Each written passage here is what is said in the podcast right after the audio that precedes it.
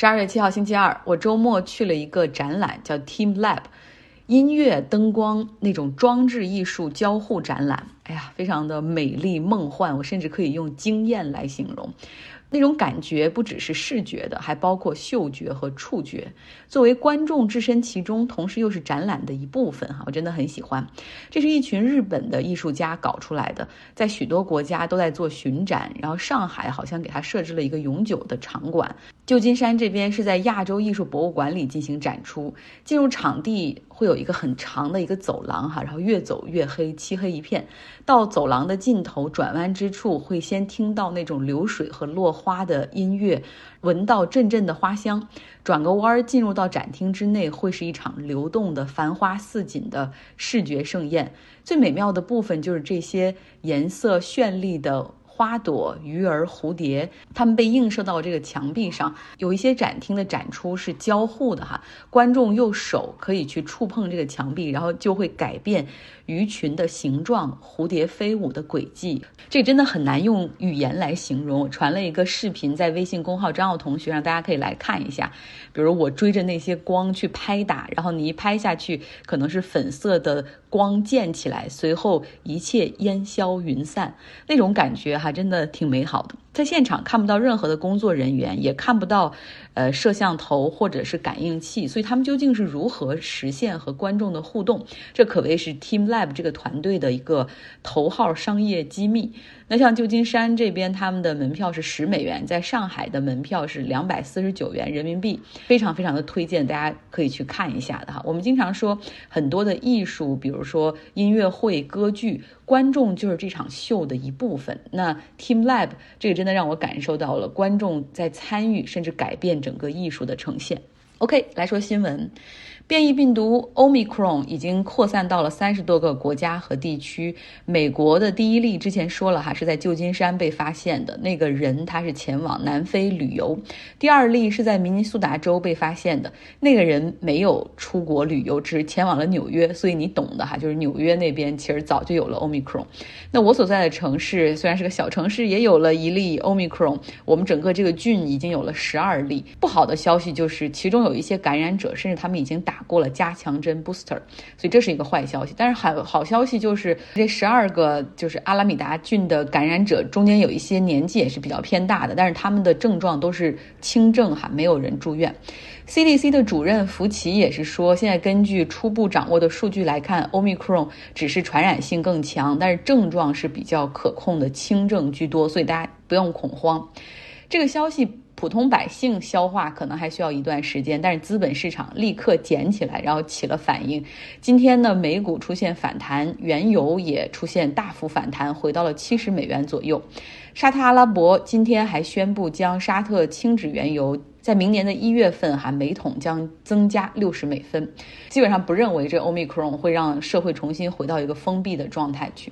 股市方面呢，上周五的时候，美股真的跌得非常的惨，非常惨。然后中概股跌得也非常的惨，呃，像滴滴，它决定转股从美股回到港股，但是可能是不会进行私有化的邀约，所以那天滴滴跌了百分之二十二，而其他中概股也感受到了那种投资者对他们的不信任哈，然后各种被抛售。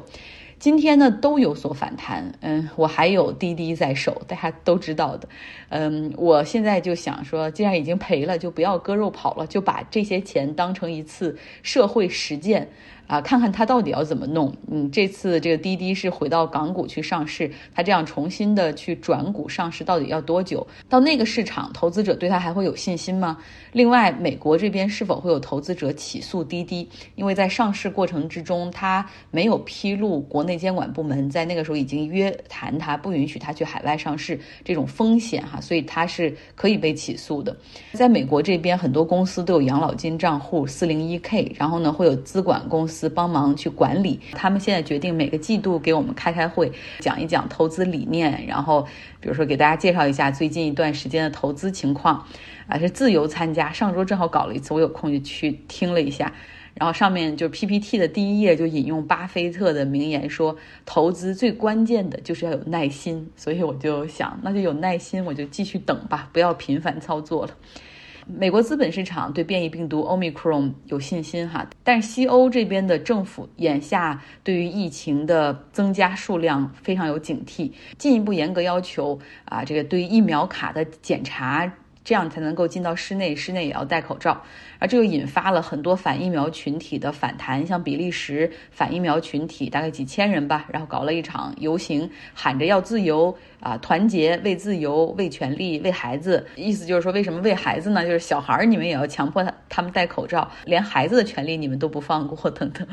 他们前往欧盟总部门口进行抗议，哈，非常不满意。现在政府严格检查这个疫苗卡的情况，不打疫苗，连酒吧、咖啡馆都进不去了，简直是剥夺他们生存的权利。甚至他们还遭受到了同事和邻居的歧视。我只能说抱歉，你们这些人的自私和无知，把其他剩下这个社会中大部分人置于风险之中。我们实在没有办法同情你们。在意大利更有一个可笑的男子，他本身是一个牙医，也是个反疫苗群体。然后现在因为各种地方都需要疫苗证明，他觉得很不方便，于是就想出办法，带着一根假肢，然后揣到自己的袖子里去打疫苗。在接种的现场，然后这个护士就把。他的袖子撸上去，哈，就是一下子就感觉出来这是个假胳膊，因为护士一摸，首先你虽然是一个硅胶材质的，但是你摸上去它是个冰冷的，跟皮肤的那种弹性和质感完全不一样。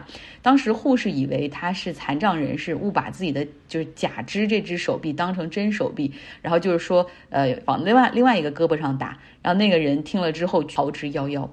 这个不愿意接种疫苗的牙医呢，之前因为他没有办法提供这个疫苗接种证明，他已经被他的这个牙医诊所停职了，是对的哈，要不然你想在牙医诊所那个地方，他不打疫苗，他感染了是多么容易传染去看牙医的病人。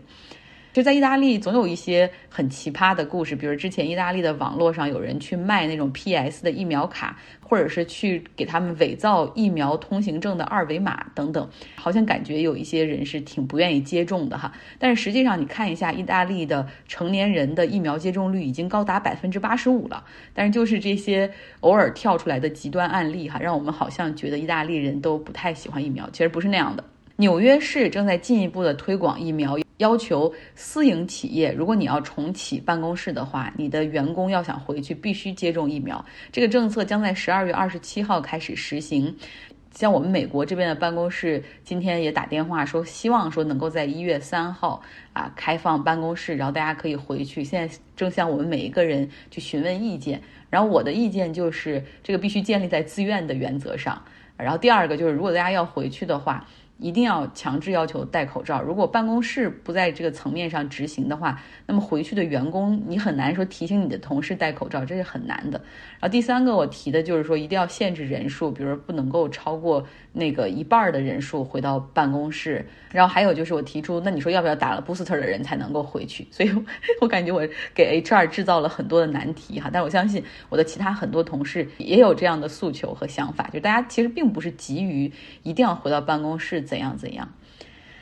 那欧美呢？十二月份已经进入到了圣诞季，虽然疫情的数量居高不下，但是今年哈，大部分的政府都没有意愿去 cancel Christmas 和 New Year。去年好多国家都搞了这个，就是多少人以上不能聚集等等。但是今年因为疫情已经到了这个阶段了，很难哈，就是为了因为疫情在取消聚会。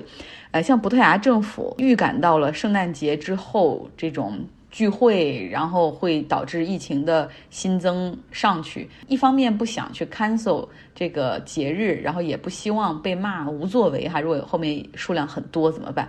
所以他们就想出了一个折中的办法，决定在一月三号到一月十号这一周，然后搞一个全国的 lockdown，就是酒吧、餐厅、咖啡馆在那一周都关门，然后等于说所有人在家自我隔离。